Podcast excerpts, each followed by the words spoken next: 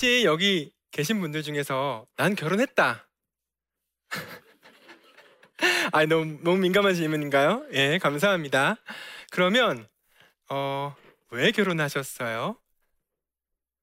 왜, 왜 했을까? 사람들이 많은 분들이 결혼하잖아요. 사랑해서 와, 네, 좋습니다. 사랑해서 또 다른 이유가 또 뭐가 있을까? 헤어지기 싫어서 맞아요, 맞아요. 제가 생각을 해봤습니다. 저처럼 어, 사랑해서 반해서 결혼한 분들도 있고 내 편이 필요하대요. 어떤 분은 내 편이 필요해서 한 명 이렇게 만들고 또 내 편을 낳을 거래 그런 분들도 있어요. 두 번째 질문인데 아까 질문을 어려워하셨으면 이거는 정말 대답하기 싫어하실 것 같습니다. 제가 물어보려고 했는데 안 물어볼게요. 뭐냐면 결혼해서 행복하십니까? 이 질문입니다. 많은 분들이 결혼해서 행복해 보이는 사람들과 결혼해서 아, 저 커플은 누가 봐도 좀 불행해 보여. 또는 나는 저 커플이 좋아 보이지만 사실 안 좋다는 거 알고 있어. 그런 거 보면 사람은 행복한 척 하는데 굉장히 달인이 되어 있는 것도 같아요. 그래서 정말 행복하십니까? 이 대답에 진심으로 대답한다면 과연 몇 명이나 나 정말 행복합니다. 이렇게 대답할 수 있을까? 고민을 해봅니다. 그러면 노력을 안 해서 그럴까요? 제 생각은 조금 틀려요. 어려울수록 노력을 더 많이 하셨던 분들이 많아요. 저 극단적인 노력까지 해봤는데 그게 안 되니까 어느 순간에 놔버립니다. 관계를 포기해요. 저는 생각의 문제라고 생각해요. 결혼에 대한 생각이 다른 두 사람이 만나면 결코 행복할 수 없습니다. 결혼에 대한 목적을 정반대로 가지고 만나면 어, 이 사람 안 돼요. 이거는 행복하지 않습니다. 그러면 이 생각, 결혼에 대한 또는 사랑에 대한 생각이 형성되는 시기가 주로 언제죠? 어릴 때죠. 가치관을 형성해 있어요. 나는 이런 사람이 좋아. 모를지라도 끌리는 그 누군가가 스타일이 있어요. 자, 여기에 적절한 아주 어, 삼행시를 가지고 왔는데 굉장히 유명한 삼행시입니다. 소녀 팬이 송중기 씨의 유명한 배우죠. 이분을 만나서 직접 자기가 지은 삼행시를 읽어줬어요. 송, 송혜교 언니와 결혼 축하해요. 중, 중기 오빠, 기, 기다릴게요. 네. 여러분, 이 소녀 팬이 정말 그 송중기 오빠를 사랑한 것 같아요. 질문하겠습니다. 제가 그 소녀 팬은 모르지만 얼마나 기다릴까요? 이 소녀 팬 그냥 추측해요. 6개월? 오, 되게 길게 나오셨네요.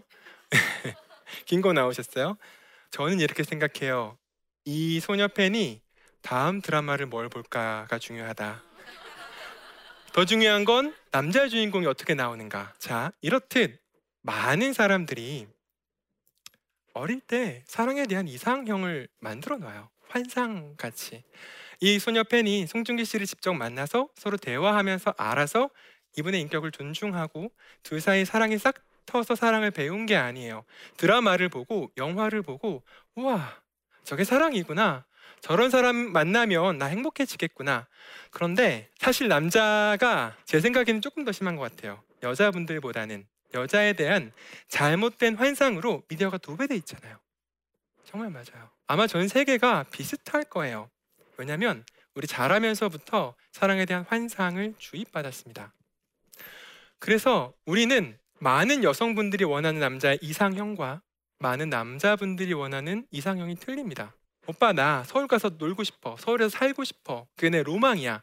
남편은 아니야 사나이는 부산이지. 부산에서 살아야 돼. 이렇게 말하는 거랑 똑같아요. 둘이 결혼해서 한 몸이 됐는데 함께 팀을 이루어서 어느 한 곳에 정착해서 뿌리 내리고 열매 맺는 행복한 삶을 꾸려 나가야 되는 이 시점에 두 사람이 확인해 보니까 어 목적이 달라. 여기서 갈등이 시작됩니다. 그래서 점점 점점 갈등을 많이 하다가 남편과 부부 사이에 적정한 거리를 넘어선 훨씬 더 먼 아까 말씀드렸듯이 한 집에 살지만 둘은 알고 있어요. 우린 다른 사람이라는 걸. 그런 상태로 살다가 극단적인 경우는 영원히 헤어지기도 하죠. 굉장한 상처를 남기고 그럴 수 있습니다. 제가 정말 좋아하는 결혼의 정의 하나를 가지고 왔습니다. 몇 년 전에 제가 누군가인지 기억은 안 나는데 강의를 듣다가 결혼이란 이런 이런 것이다 라는 정의를 해주시길래 제가 외워서 가지고 왔습니다. 결혼이란 멀쩡한 한 남자와 여자를 홀려서 가둔 후에 죽이시려는 하나님의 계략입니다. 정말 홀려서 가둔 후에 죽이신다라는 표현이 기가 막히게 맞아요. 어떻게 죽이시냐면 어, 이렇게 죽이세요.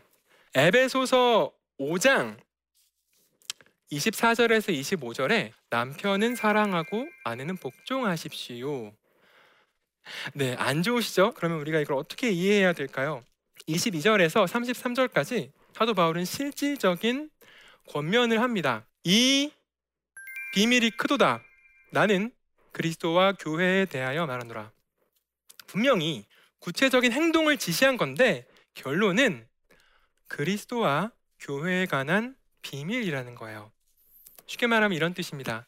우리가 이해가 되든 이해가 안 되든 만약 우리가 이 말씀을 지킨다면 우리가 얻게 되는 것은 뭐 남성 우월 여자 열등 이게 아니라 그리스도와 교회의 큰 비밀에 대한 깨달음을 얻게 될 것이라는 겁니다. 그래서 남자가 사랑하고 여자가 순종하는 건 다른 이유가 아니에요. 그리스도와 교회의 큰 비밀을 깨달을 수 있기 때문에 그 큰 목적을 위해서 하는 겁니다. 이걸 조금 더 풀어보면 분명히 우리에게 두 개 요구하셨죠. 여자에게는 순종을, 남자에게는 사랑을 요구하셨습니다. 순종 먼저 보죠. 우리말 번역은 이렇습니다. 너는 남편을 지배하려 하나 그가 너를 다스릴 것이다.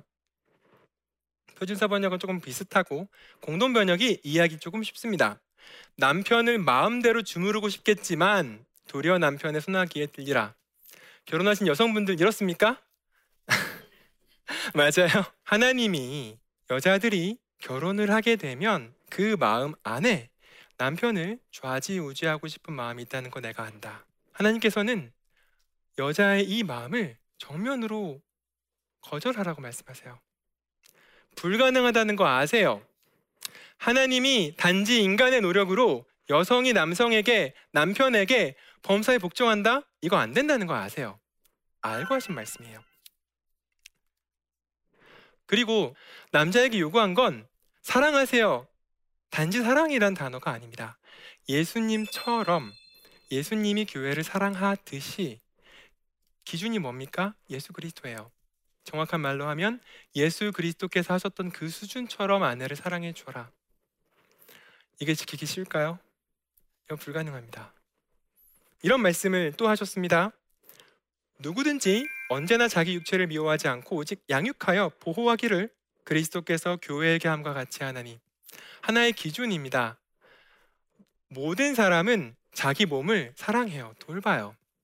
그래서 여러분 집 나중에 집에 가셔서 보십시오. 남편이 자기 몸을 돌보는 것보다 나를 더 돌봐주는가? 이게 기준입니다. 만약 남편이 자기 몸을 돌보는 것처럼 나를 돌봐주는 것 같으면 정말 훌륭한 남편이에요. 그런데 남성들이 결혼하기 전까지는 아내 될 여자친구를 위해서 몸을 던질 것처럼 행동할 때가 많아요. 그쵸? 아주 강렬하게 네라고 하시면서 네. 그런데 남성들은 결혼하면서 공통적으로 한 가지 중요한 사실을 깨닫습니다. 결혼하고 나서 자기 몸이 귀한 걸 알아요. 아, 내 몸이 귀하구나. 아, 정말, 어? 내 몸밖에 안 남네? 내 몸이 정말 귀한 거였어. 이런 깨달음이 브랜드 옵니다. 그래서 이전에는 어, 던져줄 수 있을 것 같은데 이제 아 이거 함부로 던지면 안 되는구나 이걸 압니다. 정말 귀한 존재에게만 이거를 아껴서 선별해서 던져줘요. 쉽지 않죠? 자 이렇듯 아내에게 요구하신 것도 불가능하게 느껴지고 남편에게 요구하신 것도 불가능하게 느껴집니다. 이것만 보면 남편과 아내는 이 기준대로 순종할 수 없을 것처럼 느껴져요. 저는 이 말씀을 조금 다른 부분에 있는 말씀과 함께 어, 생각해 보았으면 합니다. 제가 들고 온 말씀은 고린도전서 13장입니다. 우리가 참 많이 아시죠? 사랑장이라고 불리는 너무나 유명한 그런 장입니다. 사랑장에 이런 말 나오잖아요. 1절에 내가 사람의 방언과 천사의 말을 할지라도 사랑이 없으면 아무것도 아니다. 유명하죠. 그리고 4절부터 어, 사랑은 오래 참고 온유하며 시기하지 아니하며 쭉쭉쭉 15가지의 사랑에 대한 속성을 이야기합니다. 다시 묻고 싶어요. 하나님이 사랑, 우리가 그렇게 좋아하는 그 사랑장 15가지 사랑의 속성 인간이 지킬 수 있을까요? 불가능합니다. 네, 불가능해요. 인간 못 지켜요. 인간이 혼자 노력해서 절대로 지킬 수 없는 말씀을 하나님이 이거 사랑이야. 만약 이걸 지킨다면 너희는 서로 사랑하고 있는 거야. 너는 정말 참된 사랑의 사람이야 라고 인정해 주세요. 그러면 언제 가능할까요? 오직 그리스도의 사랑 안에 거할 때, 그리스도의 말씀 안에 거할 때만 주님의 은혜 안에서 어느 정도쯤 우리 할 수 있을 것 같아요. 어느 정도쯤.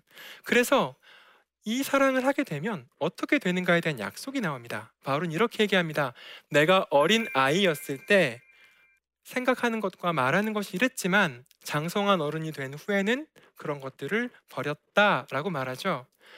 하나의 약속입니다. 우리가 만약 사랑을 배워서 사랑을 계속 주님 안에 거하면서 실천한다면 우리는 어린아이의 일들을 버리고 장성한 어른의 분량에 이르게 될 것입니다. 그리고 두 가지 약속을 더해요. 이거는 주님 다시 오실 때에 관한 약속입니다. 지금은 어, 희미하게 보지만 예수님 다시 오실 때는 얼굴과 얼굴을 맞대 분명히 볼 것입니다.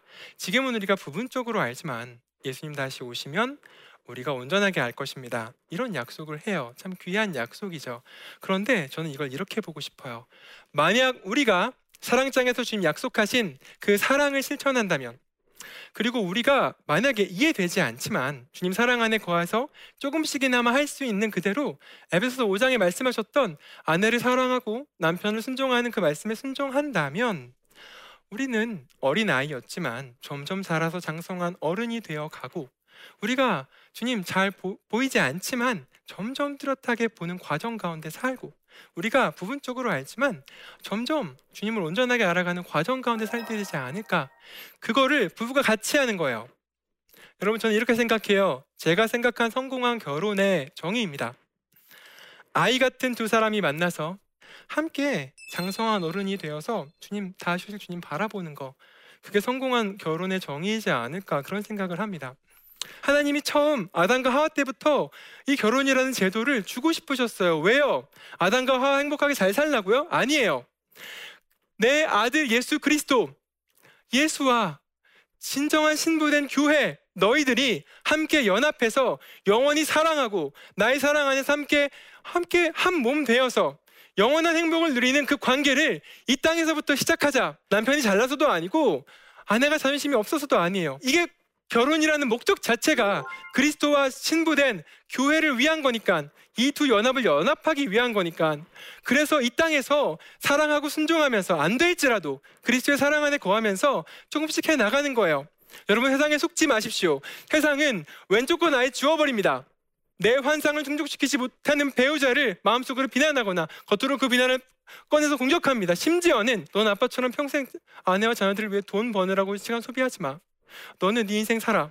결혼하고 싶으면 정말 하고 싶은 사람 나오면 해. 자녀 많이 낳지 마. 너 인생 즐겨. 하나님이 주신 결혼의 목적에 대해서 단 한마디도 얘기해 주지 않고 내가 당한 것처럼 내가 산 것처럼 살지 말아달라. 너만 행복해 다오. 그렇게 얘기해 주는 게 우리 현실이지 않습니까? 우리만큼은 세상이 뭐라고 말해도 세상의 99%가 이게 결혼이라고 말해도 아니야. 결혼의 목적은 우리가 예수 그리스도와 연합하는 것을 미리 연습하는 거야. 하나님 나라를 그래서 우리가 이 땅에서 경험하는 거야라고 말해줄 수 있어야 되는데 사실 우리조차도 우리조차도 가정에서 그러지 못하잖아요. 여러분 제가 이런 말할 자격이 없습니다. 제 아내는 저와 함께 결혼 생활을 1년 3년 하다가 어, 암 말기로 진짜 진짜 신랑이 갔어요. 아내는 진짜 신랑인 그리스도와 함께 살고 있습니다. 저는 아내를 떠나 보내기 전에 이런 걸 잘 몰랐습니다. 그게 조금 후회가 되더라고요. 만약 알았다면 우리 둘이 조금 더 하나님 기뻐하시는 생활을 할 수 있지 않았을까? 여러분 어떠십니까? 저처럼 배우자를 잃어버리셨습니까? 아니면 아직 결혼을 안 하셨습니까? 만약 결혼을 했다면 또는 할 것이라면 선택하셔야 됩니다. 하나님 나중에 분명히 우리에게 물으실 것입니다. 내가 명확히 가르쳐 준 이 결혼의 목적, 이 비밀이 크도다. 내가 그리스도와 교회에 대하여 말하노라.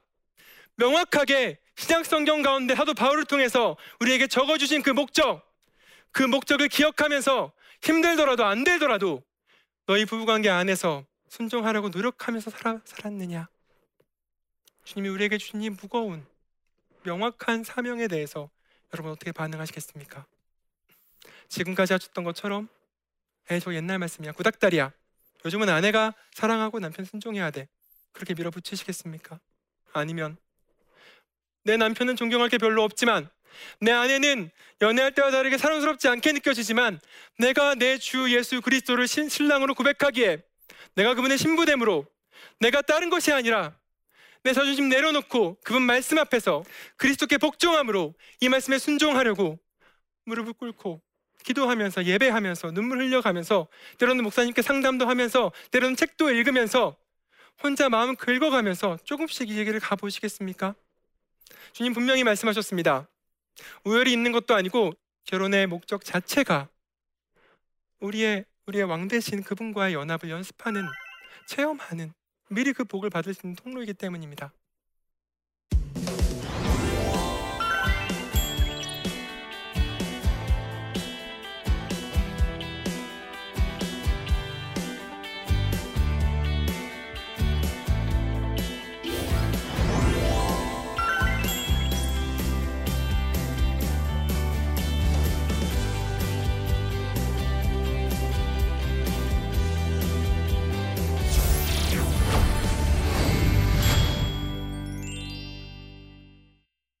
네, 강의 들어주셔서 감사합니다. 강의 중에 질문이 어, 있어서 답변을 좀 드리고 싶습니다. 결혼을 해보니 결혼은 현실이다 라는 말이 실감됩니다. 어떻게 하면 행복한 결혼 생활을 할 수 있을까요? 이런 질문을 종종 받아요. 특히 결혼 안 한 청년들한테 결혼한 분들은 절대 안 물어봅니다. 네. 전 이렇게 대답합니다. 가장 좋은 건 저희가 섬기는 공동체에서 이런 식으로 진행이 됩니다. 서로 좋아하는 관계가 싹 터요. 그러면 어 내가 너 좋아하는 것 같아. 어넌 나 좋아해? 이게 생기는 순간 둘이 손 안 잡고 담임 목사님 찾아갑니다. 찾아가서 목사님 저희 서로 좋아하는 마음이 생겼습니다. 그래서 만나고 싶습니다. 이러면 목사님이 기도해 주시고 6개월 동안 잘 만나봐라. 대신 서로 스킨십은 하지 말고 간단해요. 둘이 어, 스킨십 하다 보면 이렇게 불꽃이 막 튈 수 있잖아요. 젊으니까 특히. 그래서 6개월 동안 서로 손도 안 잡고 대화하면서 서로를 알아갑니다. 그러면 은근히 깨지는 커플들이 많아요. 어? 우리 아니었네? 정말 깔끔하게 헤어져요. 그래서 6개월이 지난 다음에도 어, 계속 사귀고 싶다. 이 사람 정말 주님 안에서 사랑한다. 다시 목사님 찾아갑니다. 그러면 그날 이리저리 조언을 받고 처음 여자친구 손을 잡고 목사님 손 잡고 기도해요. 하나님 이 커플이 시작합니다. 하나님의 은혜 안에서 잘 할 수 있게 도와주십시오. 그러고 나서 어, 약간의 스킨십을 허용한 상태에 또 서로 만납니다. 그리고 또 결혼까지 하고 싶으면 또 목사님 찾아가요. 그러면 여기에서 깨진 커플도 나와요. 목사님이랑 조언 받다 보면 내가 사랑하는 줄 알았는데 아, 이 남자의 어떤 부분 때문에 내가 착각했구나. 이 여자야 뭐가 좋다고 생각했는데 내가 내 인생을 걸 만큼은 아니었다라는 걸 깨닫게 되더라고요. 그렇게까지 통과하면 축복받으면서 결혼할 수 있습니다. 아니면 가능하다면 결혼 전에 결혼 예비 학교를 가십시오. 그래서 숙련된 강사의 강의를 들으시면서 현실적으로 맞춰 가세요. 그게 제일 좋아요. 그것도 안 되면 책을 책이라도 읽어 주세요. 저는 결혼하기 전에 10권 읽었습니다. 10권 읽고 목사님과 함께 결혼 예비 학교 하고 그리고 결혼했습니다. 정말 많은 문제가 사전에 해결됩니다. 직접 걸려서 낳는 것보다 예방이 훨씬 나아요. 결혼도 마찬가지예요. 네. 다음 질문을 답변을 해드리겠습니다. 저는 결혼할 생각이 없는 비혼주의자입니다. 결혼을 안 하고 혼자 행복하게 살고 싶은데 주위에서 나중에 후회한다고 합니다. 결혼 꼭 해야 하나요? 저는 개인적으로 묻고 싶어요. 나중에 후회한다고 하는데 그 후회가 누구의 경험에서 나온 거죠? 내가 후회했기 때문에 아, 안 되는구나 선택하는 건가요? 타인의 후회예요. 여러분 사랑은 본인이 하는 거잖아요. 본인이 사실 결혼은 할 수도 있고 안 할 수도 있는 거예요. 성경에 연애하지 말라는 말 있나요? 없어요. 연애해도 돼요. 결혼이 어렵다면 일단 연애부터 해보세요. 가볍게라도 괜찮아요. 나쁜 거 아니에요. 연애하다 보면 관계 내에서 아 내가 이런 부분 좋아하는구나, 아 이런 부분 후회하는구나 그럼 내가 과연 이 남자와 이 여자와 내 평생을 헌신할 수 있을지 아닐지에 대한 데이터가 생겨야 돼요. 데이터가 생기다 보면 아 나는 결혼하고 싶어. 아 나는 독신의 은사를 받았구나. 나 주님께 헌신할래. 둘 다 자유롭습니다. 둘 다 주님 좋아하십니다. 사도 바울처럼 독신으로 살아서 주님께 헌신하시는 것도 주님 기뻐하십니다. 반대로 결혼하셔서 서로 사랑하고 순종하면서 하나님 나라 이루는 것도 주님 기뻐하십니다. 여러분 결혼의 목적은 세상이 말하는 것과 틀립니다. 지금 주님 나라 가서 그 관계를 누리고 있는 제 아내처럼 그리스도와 신부의 그 뜨거운 연합이구나. 이거를 미리 체험하고 증거하는 하나님의 선물입니다. 너무 귀한 선물입니다. 여러분 그 선물을 선택하실지 세상이 주는 결혼에 대한 생각을 선택하실지 여러분 선택하십시오. 하지만 그 선택에 따른 결과를 나중에 하나님 앞에서 다 검증받아야 될 날이 언젠가 올 것입니다. 감사합니다.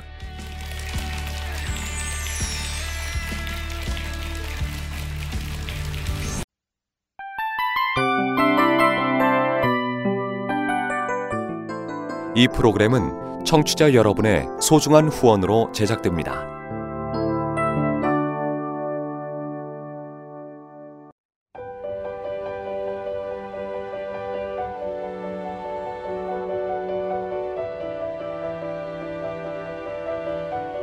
세상에는 수많은 교회들이 있지만 더 깊이 있는 말씀 강해를 찾기 위해 크기로만 교회를 선정하지 않습니다. 보다 좋은 영적 콘텐츠를 더 많이 나누기 위해 방송비를 받지 않습니다. 1년 365일 복음만 전하고 싶어서 우리는 광고를 하지 않습니다. 온누리의 복음을 땅끝까지 CGN TV와 함께 땅끝 성교사가 되주세요